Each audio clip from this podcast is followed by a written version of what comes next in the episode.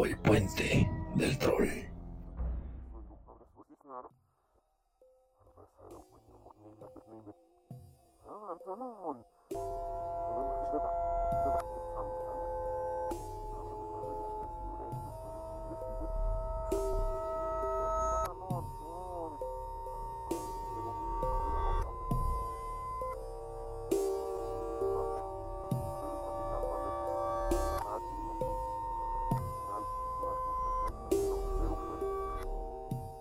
La noche del 24 de diciembre de 1996, los miembros de la familia Ramsey salieron cerca de las 10 de la noche de casa de un amigo donde habían pasado la Nochebuena en fiesta.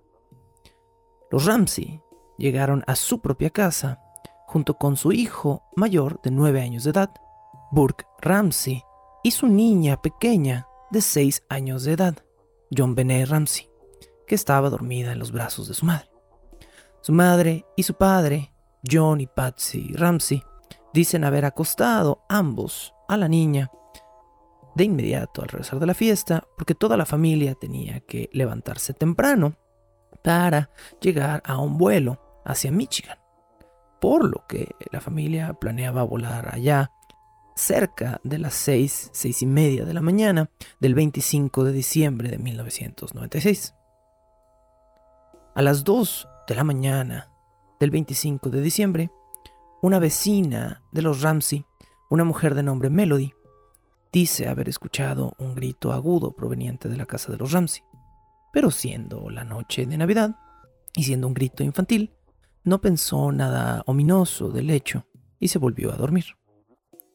Poco antes de las 6 de la mañana, Patsy Ramsey, la madre de John Benet Ramsey, llamó desesperada al 911 diciendo que su hija había desaparecido de su habitación, que había bajado hacia la cocina desde su casa de cuatro pisos de altura y había encontrado en las escaleras hacia la cocina una larga y extraña nota de rescate, escrita en una libreta de papel legal amarillo, que por cierto era suya, esparcida en varias páginas por las escaleras que daban hacia su cocina. Lo que escucharán a continuación es la llamada real de aquel día cerca de las 5.45 de la mañana del 25 de diciembre de 1996, seguido, por supuesto, de una transcripción traducida al español de la misma llamada. Police! What's going on? 5515th Street. What's going on there, ma'am? We have a kidnapping. Hurry, please. Explain to me what's going on, okay? There, we have a... There's a note left and our daughter's gone. Note was left and your daughter is yes. gone? How old is your daughter? Six years old. She's blonde. Six years old. How long ago was this? I don't know. I just found the note. And my daughter's gone. Does it say who took her? What? Does it say who took her? I don't know. It's, there's, a, there's a ransom note here. It's a ransom note? It says SBTC. Victory. Please. Okay, what's your name? Are you Kathy not... Ramsey? I'm the mother. Oh my God! Please. I'm okay. I'm sending an officer over. Okay. Please. Do you know how long she's been gone? No, I don't. Please, we just got out and she's right here. Oh my God, please. Okay, please, there's somebody. I am, honey. Please. Take a deep breath. Please, okay? hurry, hurry, hurry. Patsy, Patsy, Patsy, Patsy.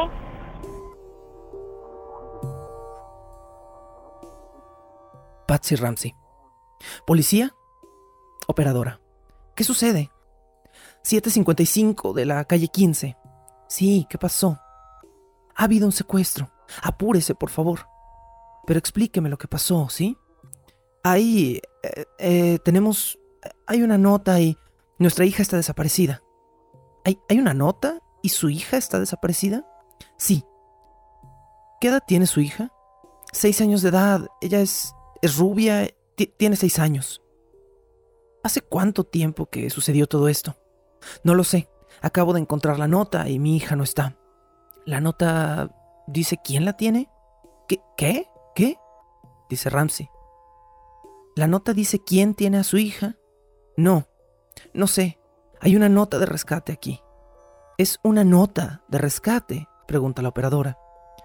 Dice SBTC. Victoria, por favor, le contesta Ramsey. Está bien, está bien, cálmese.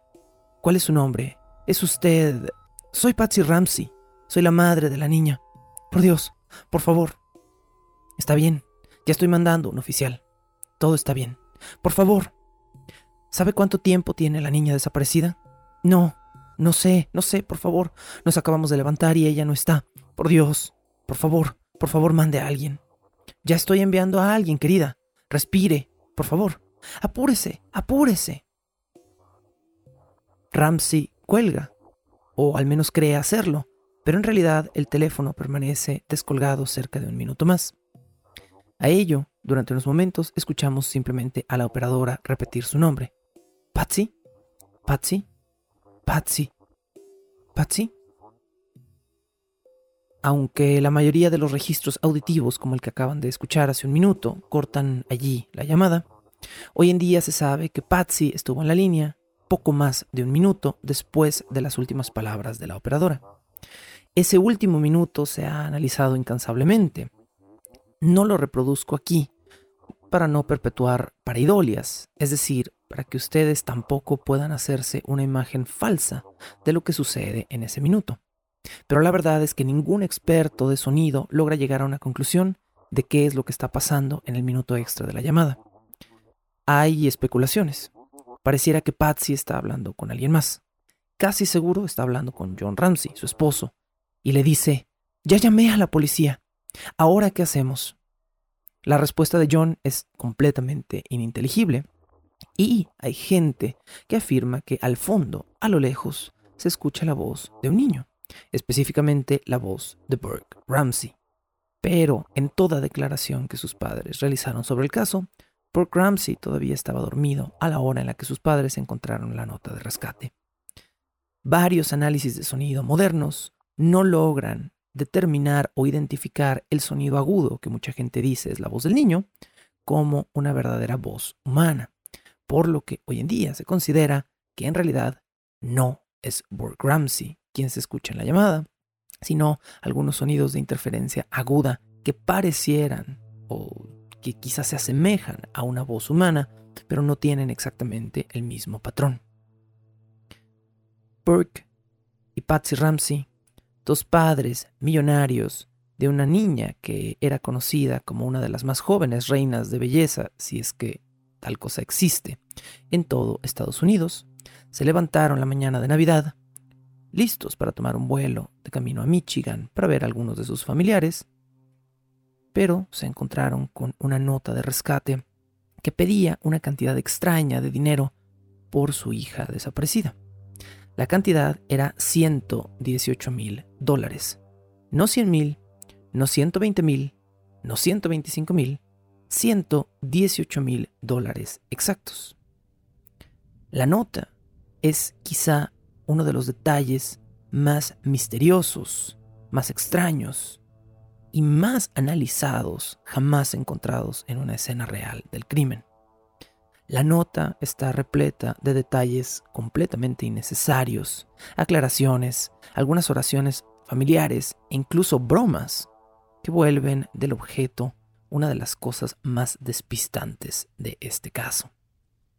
Hoy en día se sabe que la nota de rescate del caso Ramsey es falsa. Esto no significa que haya sido escrita por una u otra persona en particular. Ya discutiremos lo que eso significa. Lo que quiere decir es que la nota en realidad no buscaba conseguir el dinero del rescate. O sí, pero no conseguir una cantidad específica al azar. La nota es un engaño para conseguir una cantidad rápida de dinero por un error cometido por el secuestrador. La cantidad solicitada en la nota, según el padre de la niña, John Ramsey, era exactamente la misma cantidad del bono navideño que Ramsey había recibido trabajando en una compañía de software militar. Hay múltiples teorías sobre este misterioso monto, la más ridícula de las que se han propuesto, dice que el crimen en realidad fue perpetrado por una pandilla mexicana que en 1996 quería pedir exactamente un millón de pesos. Curiosamente, un millón de pesos en la equivalencia exacta de 1996 son 118 mil dólares. Esta es la teoría más absurda de este caso, y por supuesto es una teoría exaltada por algunos comentarios dentro de la nota y por un sentimiento xenofóbico en el caso. Un análisis mucho más esotérico de este extraño caso dice que la cantidad en realidad alude a un salmo bíblico, el Salmo 118, en referencia a su versículo número 27, que dice, Jehová es Dios, y nos ha dado la luz. Atad víctimas con cuerdas a los cuernos del altar. Este versículo alude específicamente a realizar un sacrificio humano para Dios. Y bueno, la mayoría de la gente racional acuerda que esta es una morbosa coincidencia, que nació de un hecho, se cree real. Los oficiales que hicieron el registro de la casa Ramsey dicen que la Biblia en el cuarto de John Bennett Ramsey, la pequeña niña de seis años raptada, tenía una Biblia y dentro de la Biblia, o más bien la Biblia estaba abierta específicamente en la página de ese salmo, el Salmo 118, justo con el versículo 27 en medio de la página. La nota como veremos en un momento, jamás menciona por nombre a la niña raptada, John Benet Ramsey. Parece de alguna manera estar dirigida más bien a John Ramsey, a su padre, y solo hace alguna que otra referencia velada a la niña, pero refiere múltiples veces al negocio de John Ramsey y, en un momento al final de la nota, le dice a Ramsey, usa ese buen sentido común sureño que tienes. Pero John Ramsey no era del sur. John Ramsey era de Nebraska. No obstante, su esposa, Patsy Ramsey, sí era de West Virginia. Y era, también, o fue, en su momento, una famosa reina de belleza sureña. Lo que nos dice que el autor de la nota de rescate tenía un conocimiento aproximado de la situación más conocida de la familia Ramsey, pero no una idea 100% clara ni precisa de sus vidas. La extraña nota de rescate frente a la cual la familia Ramsey despertó aquella mañana también llama la atención porque está marcada con múltiples iniciales que la firman. Estas iniciales S, B, T, C han engendrado su propio ramillete de teorías. Por supuesto, como en toda teoría, en todo caso extraño, hay algunas teorías razonables y otras completamente absurdas. La nota, firmada SBTC, se ha dicho, puede corresponderse con las siglas del Santa Bárbara Tennis Club, un lugar que se cree es una cubierta para un enorme círculo de pedófilos poderosos. Otra teoría dice que las iniciales SBTC significan Signed by the Captain o firmado por el capitán, una expresión usada por los capitanes de barcos en carreras de yates justo antes de firmar su victoria frente a su derrotado oponente. Por cierto, John Ramsey, un millonario, corría carreras de yates y había más de una vez usado la expresión Signed by the Captain. Ahora, entre las teorías más absurdas de la Internet, surge aquella que dice que las iniciales significan Square, Bible and the Compass. La escuadra, la Biblia y el compás. Tres símbolos masónicos que, por cierto, hasta la fecha continúan grabados en la tumba del padre de John Ramsey, un masón de muy alto grado y de mucho dinero, quien por cierto le heredó toda su fortuna a su hijo y le dio el negocio y la fama que tienen. Finalmente, la gente de Colorado que se enteró de esta horrenda noticia consideró las iniciales una especie de mm, fraseo o siglas de la expresión Save by the Cross, salvada por la cruz, una clara expresión religiosa común, específicamente en Colorado, que se manifestaba nuevamente como la visión de John Bennett Ramsey, como si ella hubiera sido un cordero preparado para el sacrificio.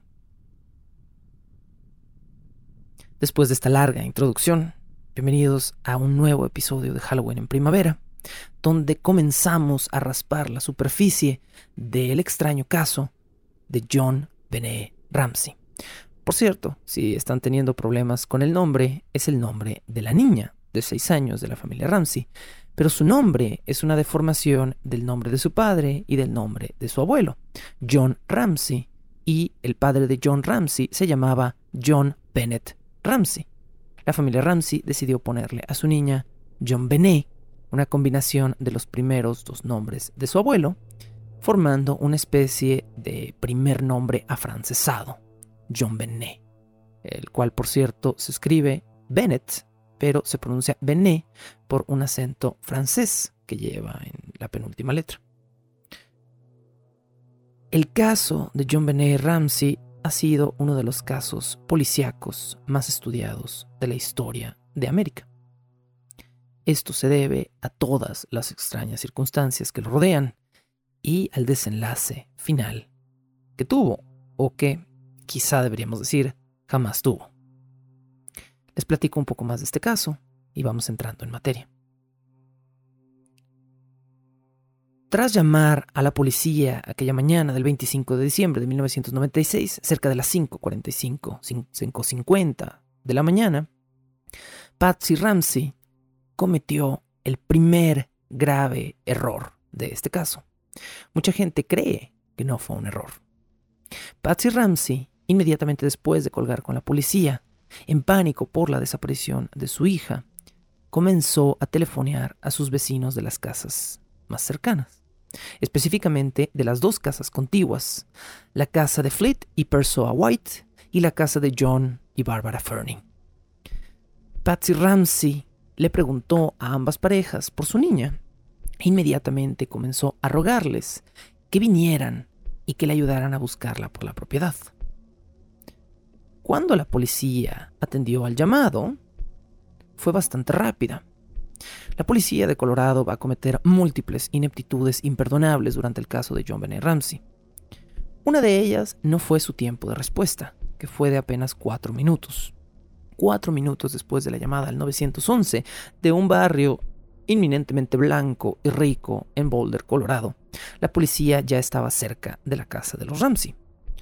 No obstante, era 25 de diciembre la mayoría de los oficiales experimentados y de más alto rango en el departamento de la policía de Boulder estaban de vacaciones o estaban en sus casas celebrando con sus familias. Lo que significó que muchos de los oficiales que respondieron al llamado aquella mañana eran muchachos jóvenes e inexpertos que no sabían exactamente cómo lidiar con una escena del crimen de alto nivel. Cuando los oficiales de la policía de Boulder, Colorado, llegaron a la casa de los Ramsey aquella mañana, fueron abordados poco después por Fleet, Persoa, John y Bárbara, los cuatro vecinos de los Ramsey, quienes llegaron acelerados, apenas vestidos, tocando y queriendo entrar a consolar a sus amigos por el incidente. Los jóvenes oficiales de Boulder, temiendo molestias o represalias por parte de sus eh, ricos patrones, vamos a llamarlo en este momento, decidieron dejar pasar a Fleet y Persoa White y a John y a Barbara Fernie a la escena del crimen, en vez de cerrar la escena. Esto se considera una omisión de protocolo de seguridad en una escena de rapto. El problema es que Fleet, Persoa, John y Barbara comenzaron a ensuciar la escena del crimen cuatro personas ajenas a la escena, tocando objetos, abrazando a los familiares, pisando las escaleras donde se había encontrado la nota de rescate y, más encima, pasándose la nota de rescate de mano en mano, sin guantes, para leerla. En el momento en el que la policía de Boulder, Colorado, se hizo de la nota de rescate del caso Ramsey, ya era demasiado tarde había ADN de seis personas Siete si consideramos al oficial que no embolsó de la mejor manera la evidencia antes de que el departamento forense de la policía de Boulder pudiera examinar la nota. Esta primera contaminación sería solo una de muchas. La policía de Boulder notó algo extraño en esta nota. La nota de rescate de la niña John Benet había sido escrita con un grueso plumón Sharpie negro, grueso entre comillas, de punta media, pero que no dejaba ver enteramente las características de la letra, y había sido escrito en una libreta de papel tamaño legal. Esto es un poco más grande que tamaño carta, papel amarillo rayado, que le pertenecía originalmente a Patsy Ramsey. La policía de Boulder también notó algo extraño. Al parecer el perpetrador del crimen había practicado la nota de rescate lo que significaba un par de cosas interesantes. La nota había sido escrita dentro de la casa. La nota había sido escrita con material de la casa. La libreta legal era la libreta donde Patsy Ramsey tomaba notas junto al teléfono. El plumón Sharpie era el plumón que Patsy tenía en una tacita de plumas y plumones cerca de la libreta. Y la letra en la nota era ligeramente similar a la de Patsy Ramsey. Más encima, como les dije hace un momento, el perpetrador parecía haber ensayado la nota. En el papel se encontraron algunas marcas de que el perpetrador había presionado la pluma varias veces sobre la primera hoja encontrada de la nota con más texto. Y echa bolas en algún lugar de la casa se encontró otra hoja de papel legal amarillo. En la nota se leían las palabras señor y señora R. Esta era la introducción a la nota de rescate, pero era una introducción distinta a la que llegó a la nota final. Esto quería decir que el perpetrador pensaba dirigir la nota al señor y a la señora Ramsey, pero finalmente se decidió a solo dirigirla a John Ramsey pues la nota final dice señor Ramsey, no señor y señora Ramsey. De manera que tenemos un crimen donde el perpetrador escribió la nota de rescate dentro de la propiedad, con material de la propiedad y con una letra similar a las de una de las personas de la familia. Pero muy probablemente el perpetrador no fue un miembro de la familia Ramsey. bajo el puente del troll.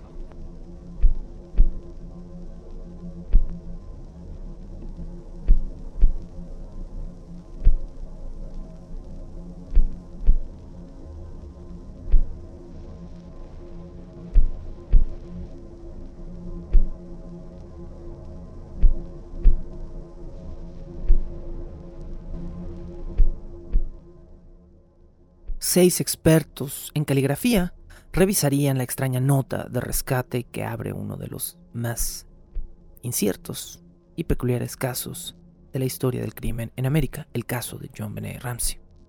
Estos seis expertos en caligrafía no se ponían de acuerdo en si las características del texto en la nota eran suficientes como para declarar que el texto había provenido de uno de los miembros de la familia Ramsey. Solo uno de los seis expertos que analizaron la nota determinó que la nota le parecía un 85% similar a la letra de molde de Patsy Ramsey. Como si la madre de la niña raptada hubiera escrito esta nota de rescate. La mayoría de los expertos modernos que han analizado la nota dicen que creen que en realidad la nota es una especie de imitación burda de la letra de Patsy Ramsey como si alguien hubiera obtenido una muestra de la letra de Patsy y se hubiera puesto por algunos días a practicar su letra, logrando adquirir algunas de las particularidades de la letra de Patsy, pero de repente cometiendo errores de escritura natural y haciendo algunas letras distintas a como las hacía Patsy. Específicamente parece haber inconsistencias con las letras A en esta carta, donde algunas letras A las escriben como Patsy las escribiría y otras de una manera distinta. Michael Baden, un experto en evidencia forense de la policía de Estados Unidos, dice jamás, jamás en toda su carrera haber visto una nota real en una escena de secuestro siquiera parecida a la del caso de John Benet Ramsey. Esta nota, que se considera hoy en día un ardid para distraer, despistar a las autoridades de Boulder, Colorado, la transcribo y la traduzco completa a continuación.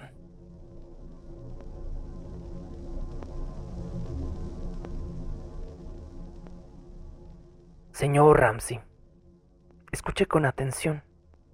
Somos un grupo de personas que representan una pequeña facción extranjera.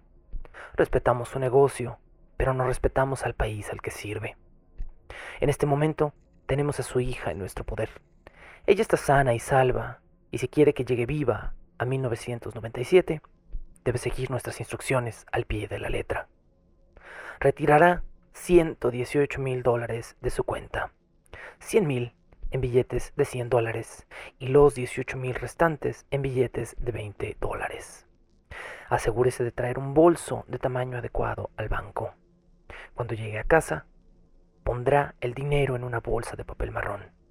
Le llamaré mañana entre las 8 y las 10 de la mañana para darle instrucciones sobre la entrega.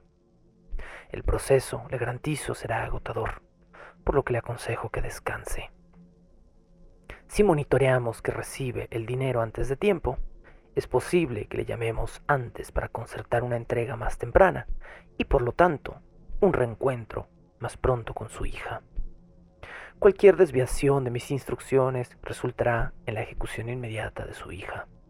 También se le negarán sus, restos para un entierro. Los dos caballeros que vigilan a su hija no sienten mucha admiración por usted así que le aconsejo que no los provoque. Hablar con alguien de su situación, llamar a la policía o al FBI, resultará en la decapitación de su hija. Si lo vemos hablando con un perro callejero, ella muere. Si alerta a las autoridades bancarias, ella muere. Si el dinero está marcado o manipulado de alguna manera, ella muere. Puede intentar engañarnos, pero tenga en cuenta que estamos familiarizados con las contramedidas y tácticas de las fuerzas del orden. Tiene un 99% de probabilidades de matar a su hija si intenta evadirnos. Siga nuestras instrucciones y tendrá el 100% de probabilidades de recuperarla. Usted y su familia están bajo un escrutinio constante, así como lo están las mismas autoridades. No intentes pasarte de listo, John.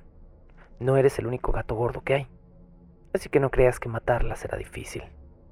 No nos subestimes, John. Usa ese buen sentido común sureño que tienes.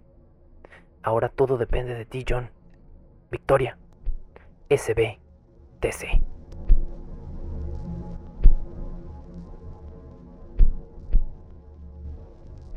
Obviamente, hay múltiples peculiaridades en esta nota que de inmediato llaman la atención. La nota cambia constantemente de singular a plural. Somos una facción extranjera. Escúcheme bien, John. Eh, la nota va de una voz personal a impersonal. Tenemos a su hija. Si monitoreamos que recibe el dinero, la palabra monitorear ha llamado múltiples veces la atención en análisis. ¿Por qué usar la palabra monitorear? ¿Por qué no decir si nos damos cuenta, si nos enteramos, si sabemos? La palabra monitorear parece ser sacada de una película de acción. Las instrucciones para entregar el dinero son absurdamente precisas.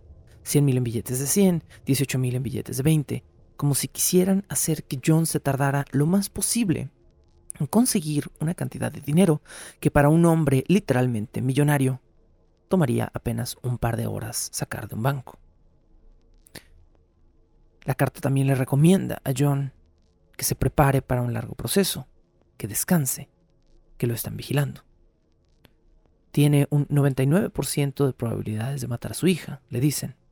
Y luego le dicen que si la ejecutan y la decapitan, le van a negar sus restos para el entierro. ¿Por qué asustar a alguien con la muerte de una niña y luego reasustarlo con negarle los restos para su entierro. La primera amenaza, amenaza es suficiente para ponerle los pelos de punta a cualquier padre de familia. Finalmente, el último párrafo es íntimo y familiar. Suena casi juguetón. No intentes pasarte de listo, John. No eres el único gato gordo que hay. No nos subestimes, John. Usa ese buen sentido como un sureño que tienes. Nuevamente, un conocimiento aproximado de la vida de John Ramsey. Pero John Ramsey no era del sur, su esposa era del sur. Finalmente tenemos la firma. Victoria, con signos de admiración. Firma SBTC, escrito como siglas separadas con puntos.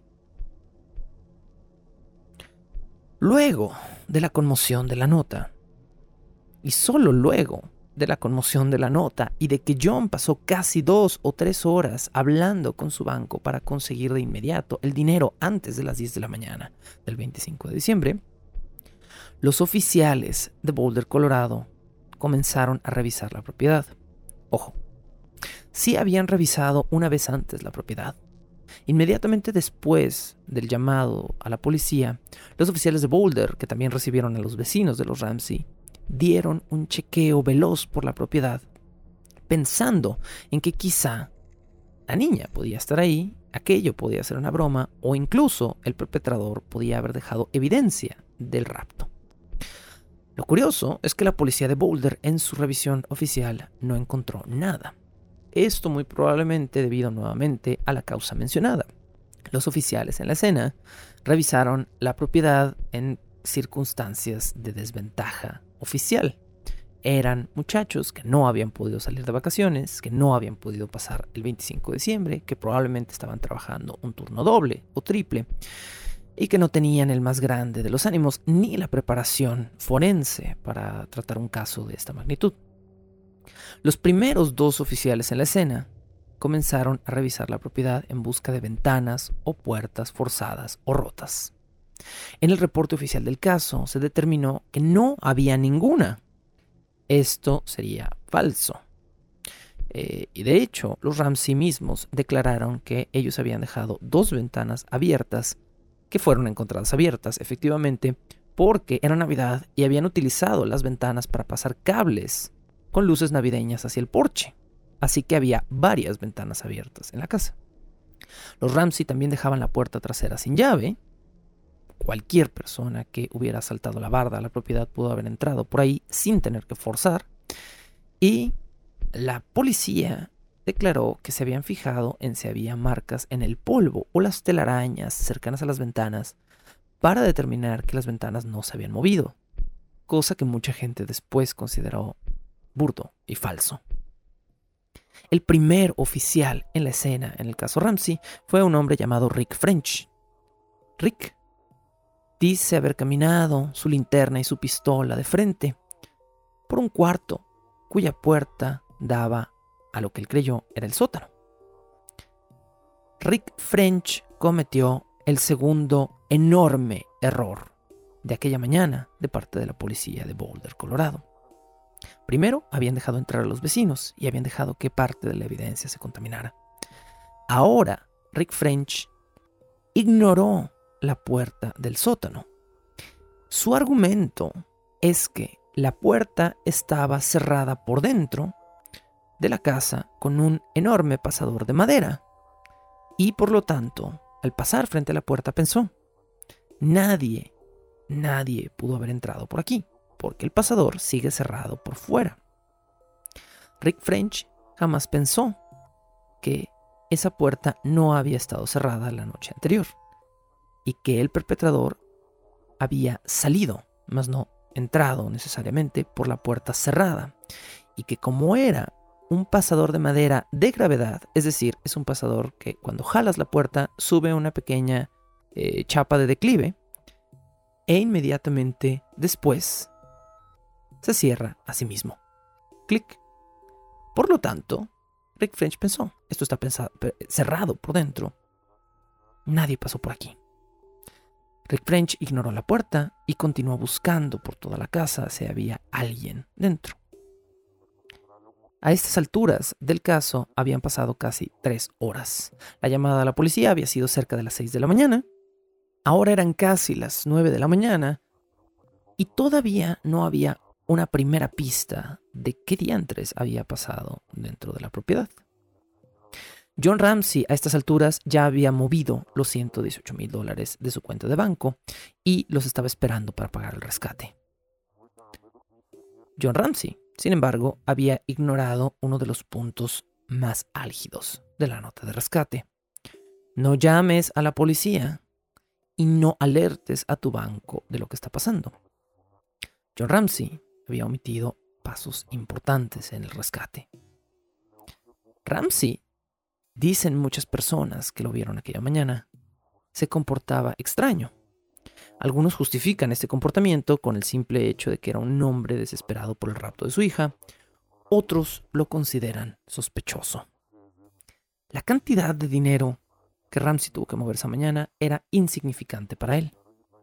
Como ya lo dijimos, era apenas su bono de Navidad, pero no era ni remotamente cerca de su sueldo habitual o del dinero que él y su compañía estaban habituados a mover. Después de la revisión oficial de la casa,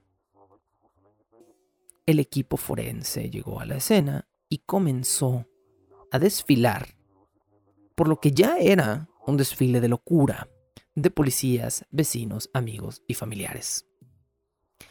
El departamento forense de Boulder se volvió loco a partir de ese momento viendo cómo estaba la escena.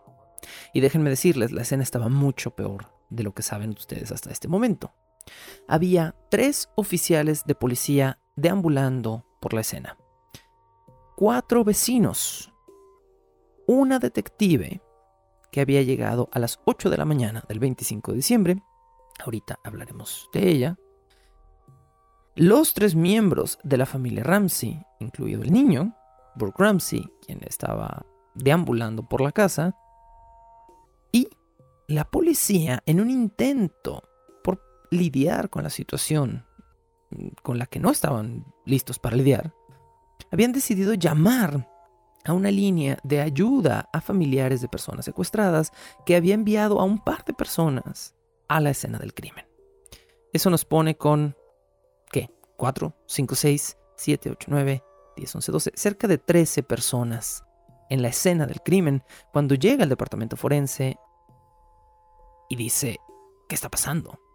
Porque todo mundo está caminando por todos lados, porque todo mundo ha entrado y salido de cuartos y de lugares y de las escaleras donde se encontró la nota y por qué los vecinos están tocando la nota. ¿Qué diablos está pasando?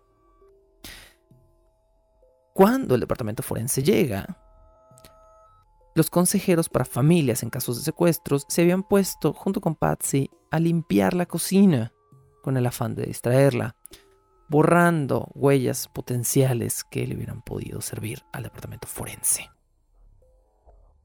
Algunas personas dicen que incluso John Ramsey había invitado al ministro de la familia a consolar a su mujer y que John Ramsey en algún punto, después de conseguir el dinero del rescate, había usado su misma computadora para revisar algunos mails importantes de trabajo. Todo, absolutamente todo en este caso, era una locura. Como les dije hace un momento, pasadas las 8 de la mañana del 25 de diciembre, llegó a la propiedad Linda Arndt. Linda Arndt es y era, hasta donde tengo yo entendido, una detective de la policía de Boulder, Colorado. En mis notas tengo una aclaración de que al día del crimen, Linda Arndt no ostentaba aún el cargo de detective. En cuanto a esto, he encontrado algunas notas contradictorias.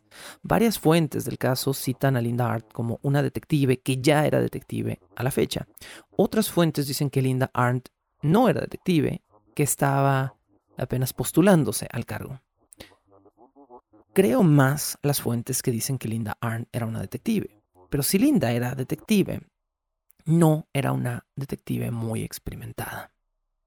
Después de varias horas en las cuales ya no volvieron a saber de los perpetradores del crimen, Linda Arndt comenzó a desesperarse y vio a John Ramsey cada vez más desesperado y agresivo, porque la comunicación de las 10 de la mañana jamás había llegado. A la una de la tarde del 25 de diciembre, Linda habló con John. Y para calmarlo, porque ella describe que se paseaba molesto por la sala y la cocina de su propia casa, Linda le pidió a John que él mismo buscara por su enorme propiedad en los lugares donde él creía que su hija podía estar escondida u oculta. A estas alturas, John Ramsey ya había conseguido el dinero, había revisado su correo electrónico, había discutido con Patsy Ramsey y había hecho otra cosa muy extraña. Había llamado a su piloto privado para cambiar su vuelo de Michigan a Atlanta, a donde pensaba llevarse de inmediato a su esposa y a su hijo como si de alguna manera no estuviera considerando que su niña estaba desaparecida o raptada.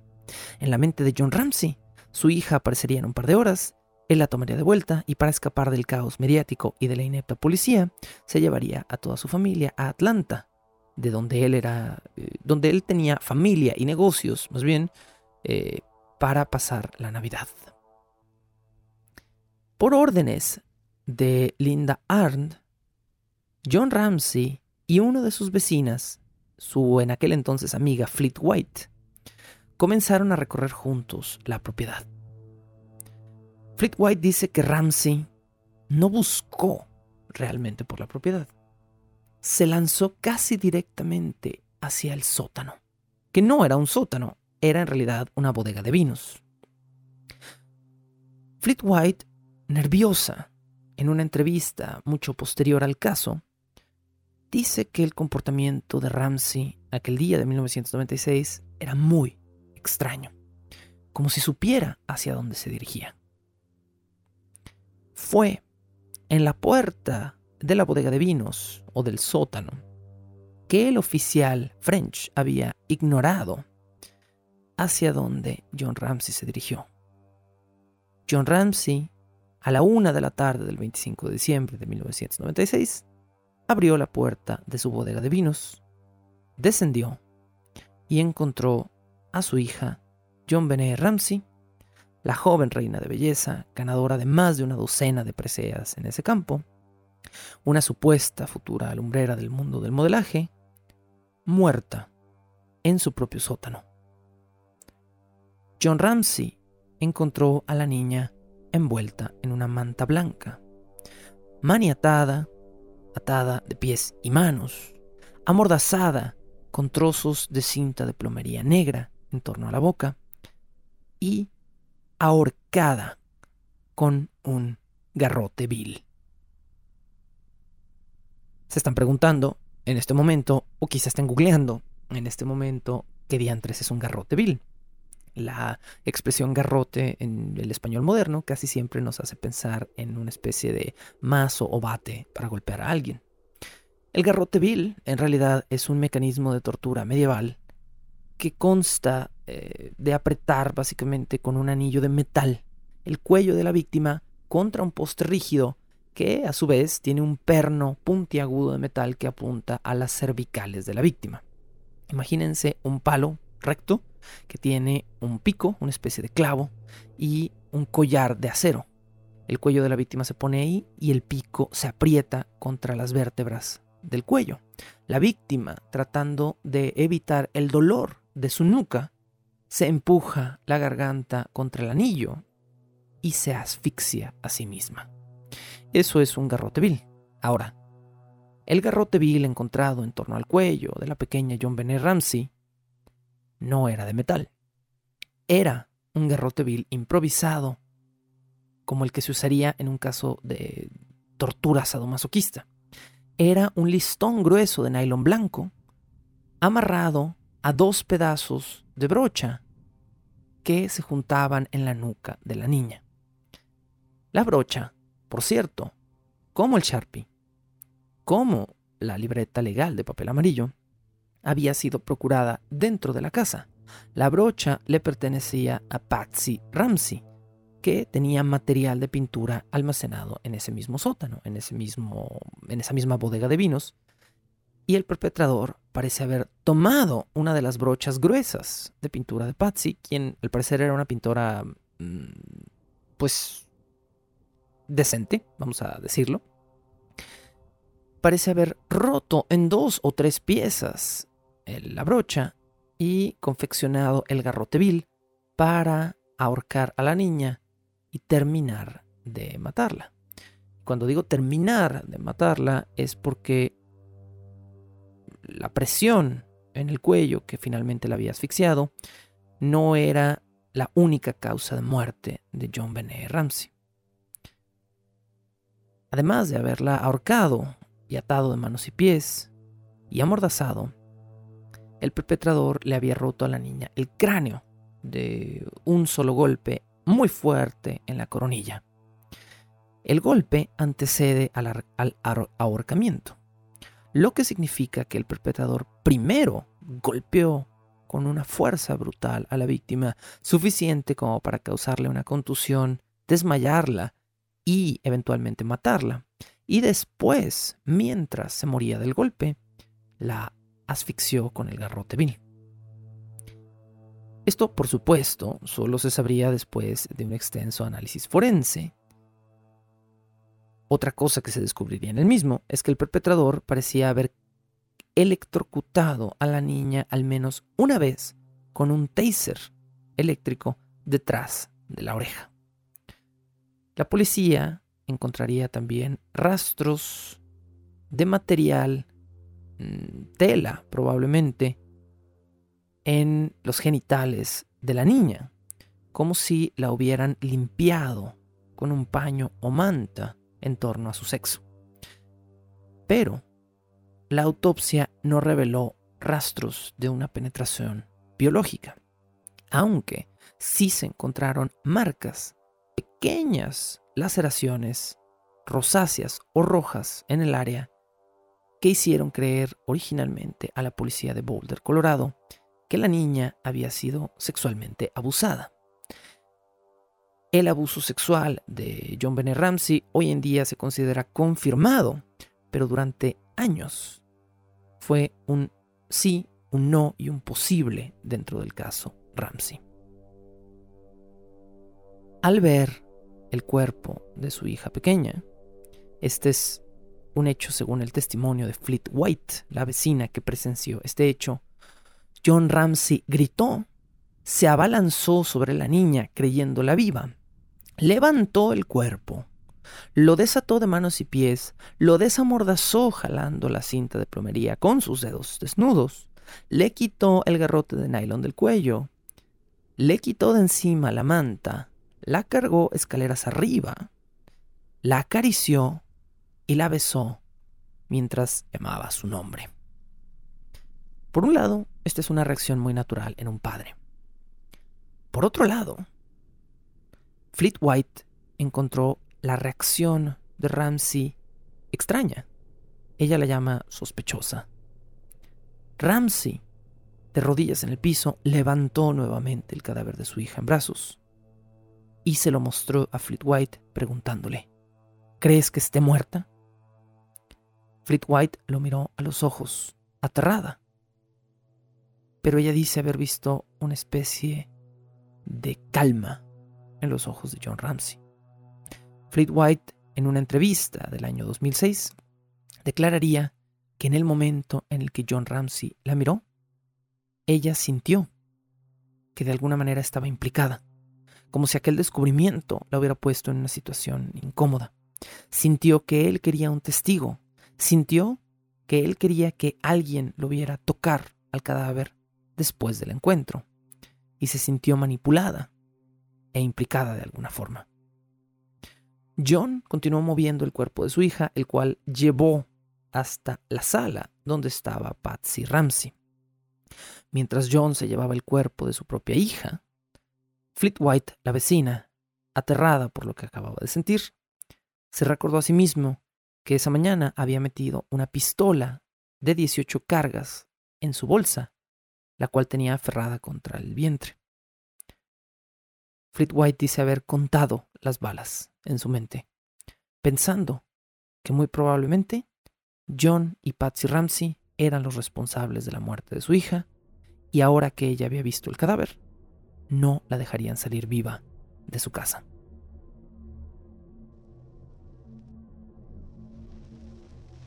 Bajo el puente del troll.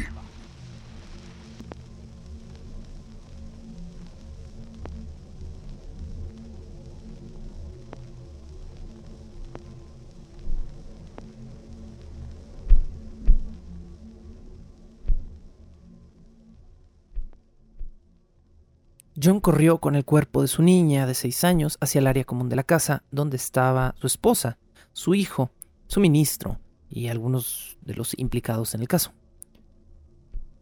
John se tendió en el piso con el cuerpo de su hija cerca del árbol de Navidad de la familia y de inmediato lo cubrió con una manta sucia que estaba en un sillón cercano.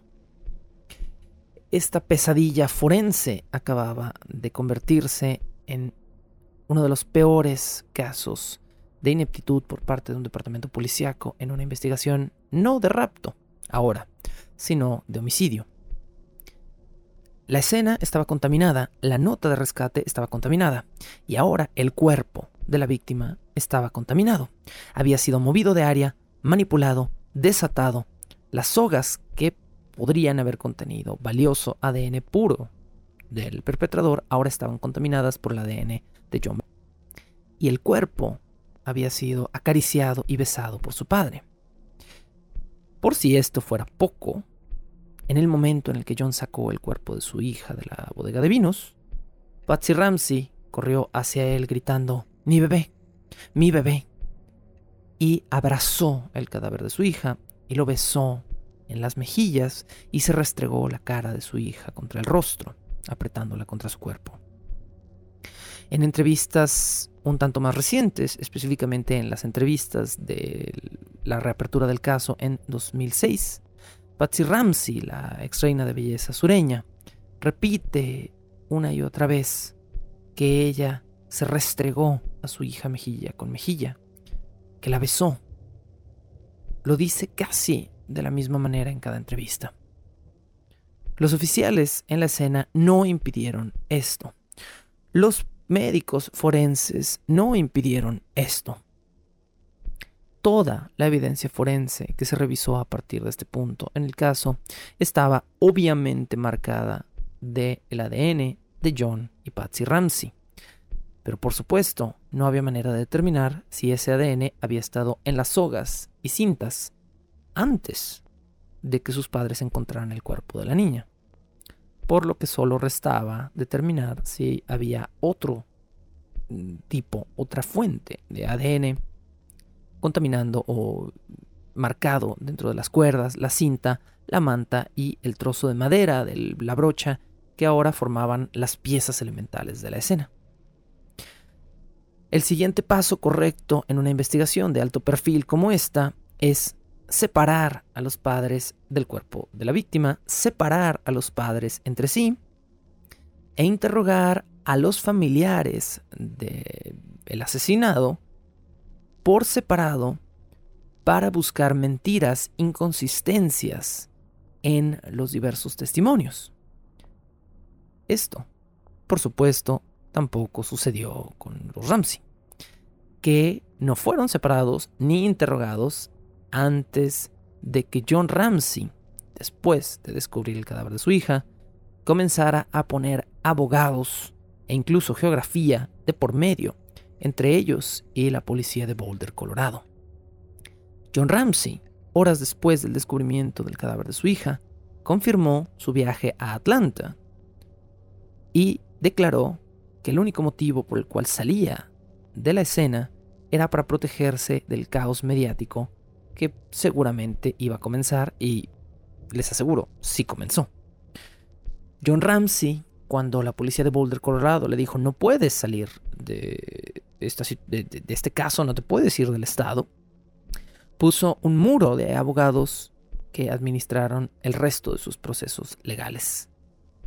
A razón de esto, John y Patsy Ramsey jamás fueron formalmente depuestos ni interrogados, al menos mm, fuera de una breve entrevista hecha por los mismos policías en la escena ese mismo 25 de diciembre. Dos días más tarde, los tres miembros restantes de la familia Ramsey dieron muestras de sangre, saliva y cabello a la policía. Esto frente a sus abogados, con un pie en el aeropuerto, listos para abandonar Colorado y dirigirse a Atlanta. La prensa tenía reporteros en la escena casi tan pronto como la policía de Colorado tenía oficiales. La prensa veía este caso como el nuevo caso jugoso de un criminal rico.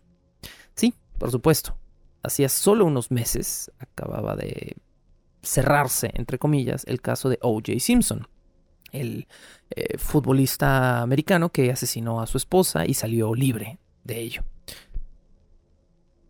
A ojos de la prensa, el asesinato de una niña que además había sido el foco de varias, eh, varios concursos de belleza infantil, que quizá no deberían existir, hay que decirlo, posiblemente a manos de su propia familia millonaria, era la nueva comidilla de farándula.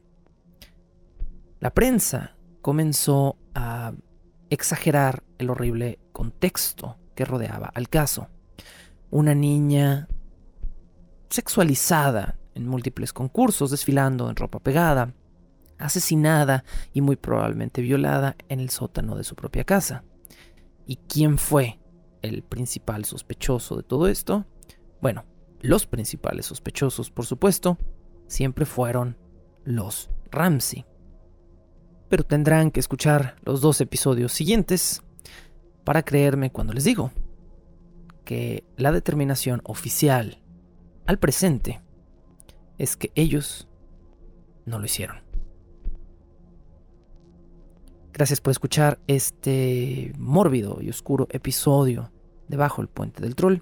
Esto fue, por supuesto, un episodio de Halloween en primavera, parte 2.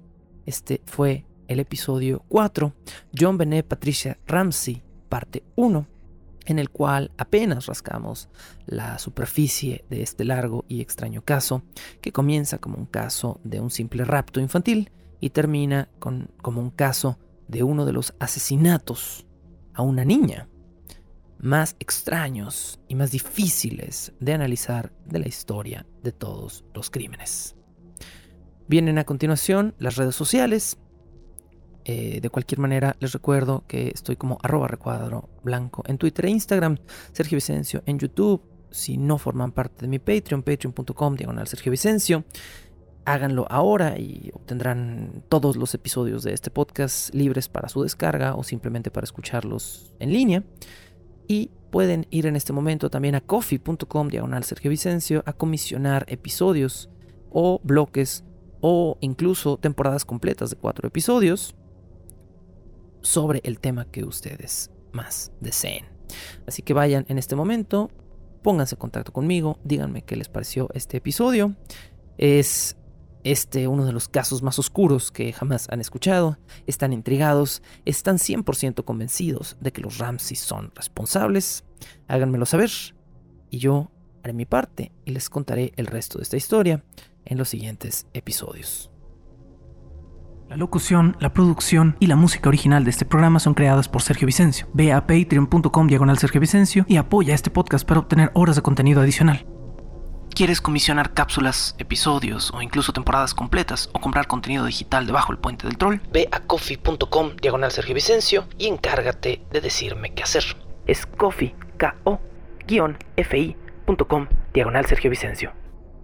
Búscame como arroba recuadro blanco en Twitter e Instagram o como Sergio Vicencio en YouTube para darme tu opinión sobre este podcast. Bajo el puente del troll.